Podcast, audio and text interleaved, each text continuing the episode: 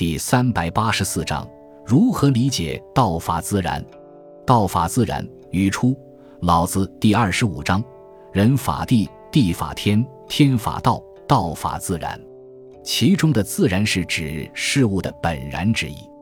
道法自然是道家哲学中的一个核心观念，其基本含义在于强调自然的崇高地位，而相应的去掉人为的力量，即所谓的绝圣弃智、返璞归真，达到一种素朴无为的自然境界。庄子曰。夫贺虚实之时，民居不知所为，行不知所知，寒补而息，谷复而游，民能以此矣。